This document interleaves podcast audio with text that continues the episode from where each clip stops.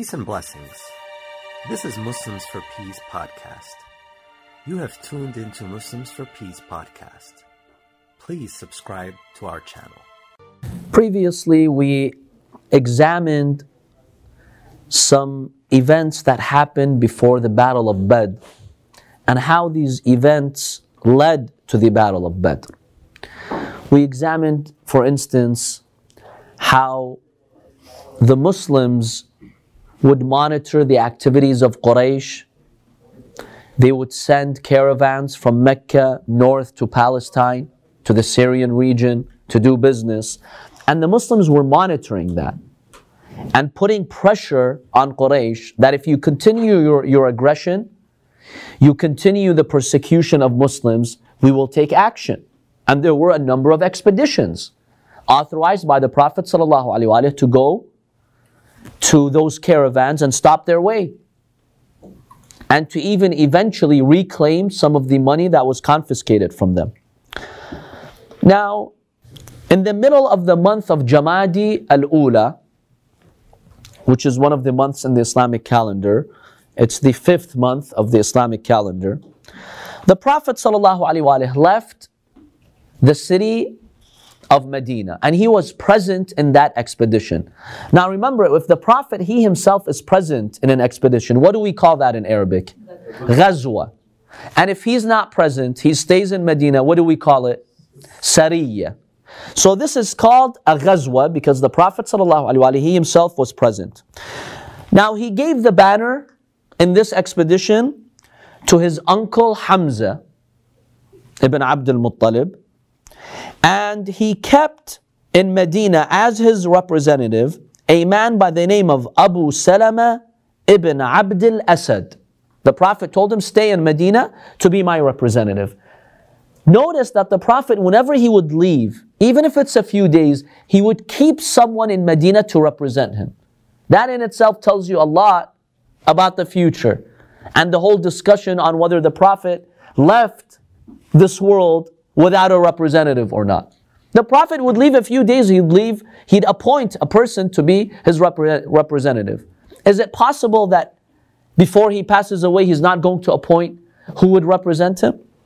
So Abu Salama ibn Abd al-Asad would represent the Prophet in Medina. Now the Prophet leaves with about 150 of his companions. They had 30 camels with them in this expedition. They go to a place called Dhat al Ushayra. And the reason why the Prophet goes there is because the caravan of Abu Sufyan was passing. Abu Sufyan, one of the leaders of Quraysh, he was in a caravan carrying the wealth of Quraysh because they would do business, trading and bartering. So he, that he was the one leading that caravan. So the Muslims went to intercept that caravan to, uh, to apply pressure on Quraysh. So they reach a place called Dhat al Ushayra. Ammar ibn Yasir narrates some interesting incidents that happened in Dhat al Ushayra. he says when the Prophet ﷺ settled and camped in that area, he says, I went with Ali ibn Abi Talib alayhi salam to work with Bani Mudlij who were working in the area. They had farmlands and there was a well or a spring of water. He says, We went there to do some work. We got tired, so we slept by the well. Then we realized the Prophet ﷺ was there to wake us up. He came to me and Ali ibn Abi Talib and he asked us to wake up. But this is how the Prophet ﷺ addressed Imam Ali. He says Ali ibn Abi Talib was sleeping on the bare ground and his cheek was on the dust. So when the Prophet ﷺ asked him to get up and he woke him up, he told him, Qum ya Aba Turab. O father of dust, get up. The Prophet gives him this honorary title. Then the Prophet ﷺ tells Imam Ali السلام, Should I tell you about the most wretched, mis- miserable people? He said, Yes. He said, The first one from the previous civilizations is the one who killed the camel of Salih. in the story of that camel with Thamud. He is a wretched person because Allah miraculously created the, them the she camel from the mountain. And he went and he violated the law of God and he killed the camel. And the most wretched one from this ummah is the one, O Ali, who shall strike you and kill you. And the Prophet touches the head of Imam Ali and the beard of Imam Ali, and he tells him he will stain your beard with blood. Now the Prophet calls him Aba Turab. This is a very important hadith because you find that the Umayyads, the Umayyad dynasty who came after Imam Ali alayhi they would constantly cite this hadith to attack Imam Ali. They're like, yeah, see, the Prophet called him Abu Turab, the father of dust. Dust has no value, and he's the father of dust.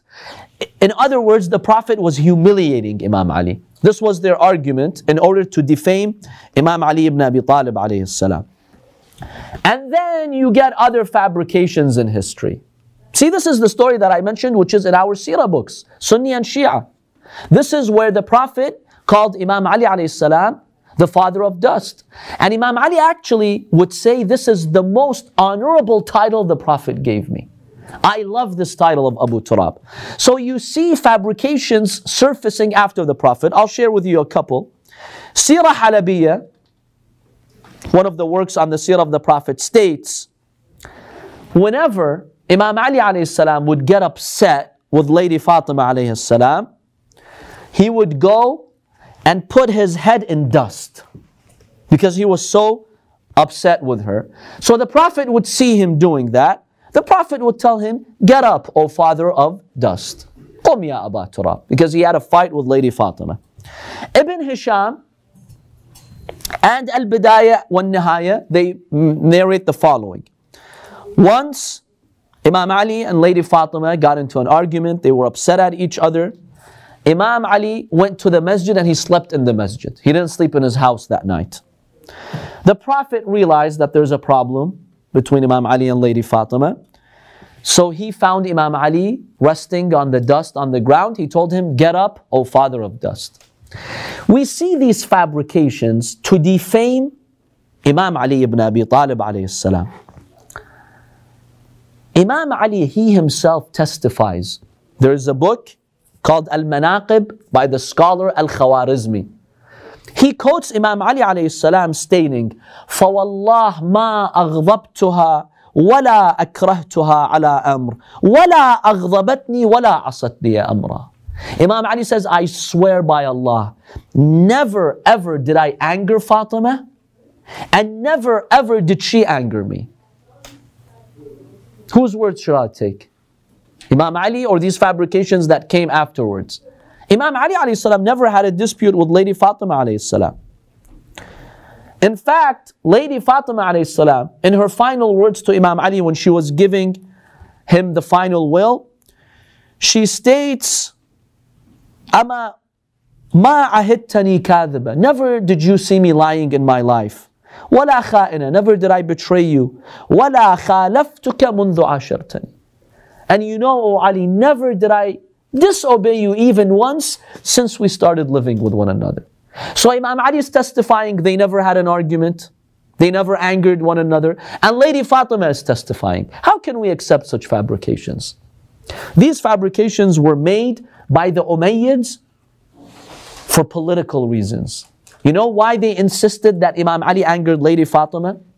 Number one, they wanted to justify how the wives of the Prophet would anger him. Because even in Sunni works of history, some of the wives of the Prophet would anger the Prophet. Now, the, we Shia say, look, if they're angering the Prophet, how can they be our role models and leaders? Why should I take my religion from someone who's angering the Prophet? They're like, oh yeah, you follow Imam Ali, well, Lady Fatima would anger him too. So it's not a big deal if the wives of the Prophet angered him like Aisha and Hafsa, and the Quran condemns them in Surah Al-Tahrim. Fatima did the same thing. So we have similar belief systems. See, it was politically motivated to justify for the wives of the Prophet.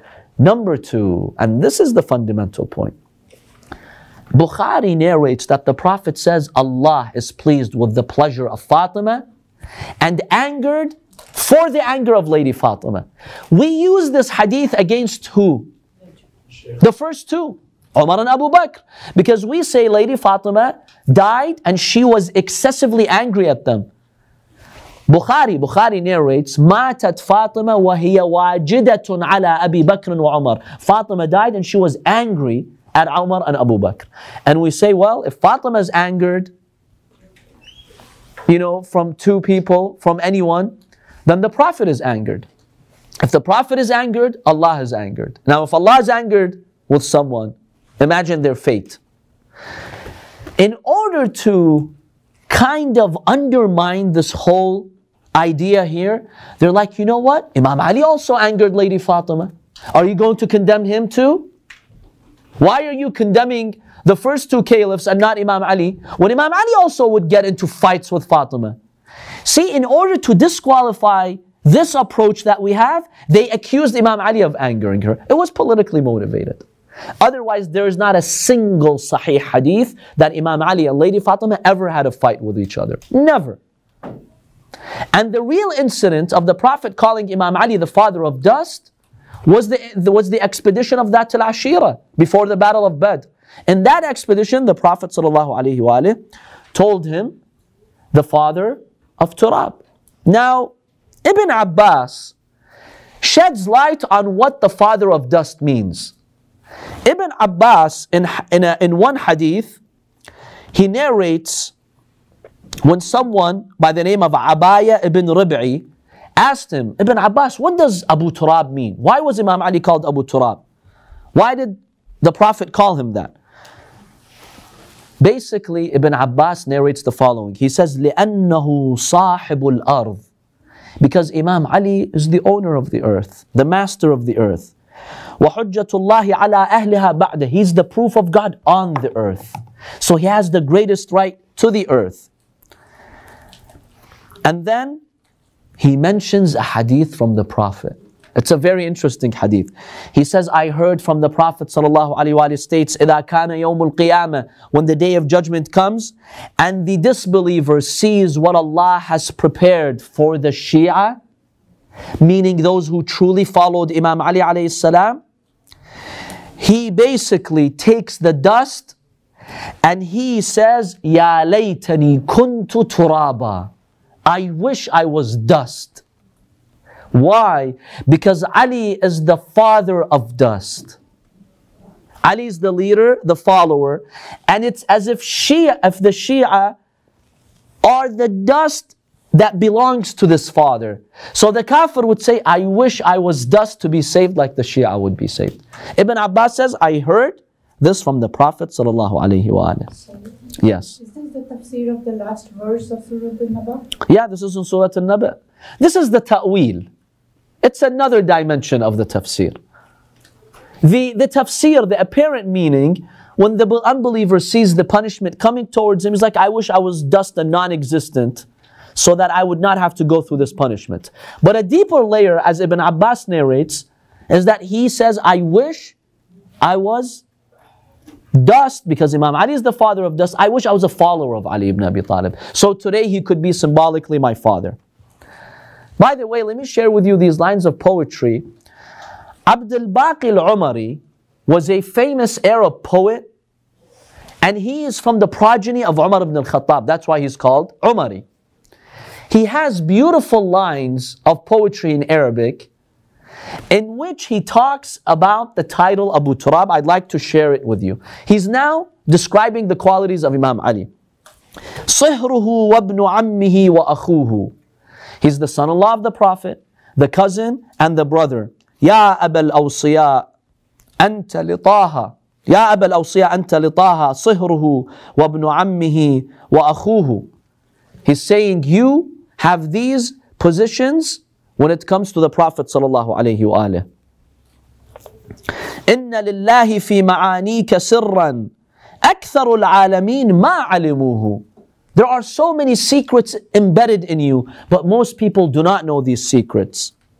أنت ثاني الآباء في منتهى الدور وآباؤه تعد بنوه. You are the second father. When we talk about ancestry and lineage, you are actually the second father. خلق الله آدما من تراب وهو ابن له وأنت أبوه. He says Allah has created Adam from dust. So Adam is the son of the dust and you are his father. Because the Prophet called you the father of dust. This is a Sunni man from the line of Umar ibn al-Khattab praising Imam Ali ibn Abi Talib in such a beautiful way. And finally, another reason why Imam Ali was called the father of dust because of, because of his excessive sujood and worship on the dust. When he would do sujood to Allah, the Imam did not pray on a fancy carpet. The Imam السلام, would put his forehead on the dust on the ground. And because of that, he was called Abu Turab. Uh, did you have something to say? Yes. So if this happened, uh, the actual hadith where Rasulullah gave him the laqab before the Battle of Badr, and that means that this happened even before his marriage to Lady Fatima, right? Yes. This incident that happened before the Battle of Badr was before Imam Ali was married to Lady Fatima. So the Prophet gave him that title even before they were married, which is even proof that this has nothing to do with the marital disputes. Absolutely. We also have this might be a stretch, but do we have proof of anybody referring to him by that uh, title before marriage? No, before the, you mean before the marriage? Well, Ammar ibn Yasir, he's, he's narrating that. He says, before the battle of Badr, when the Prophet gave him that title, Imam Ali was known by that title. Ammar ibn Yasir is actually witnessing. The Umayyads came later and they wanted to defame Imam Ali, so they twisted the meaning of Abu Turab into a negative meaning.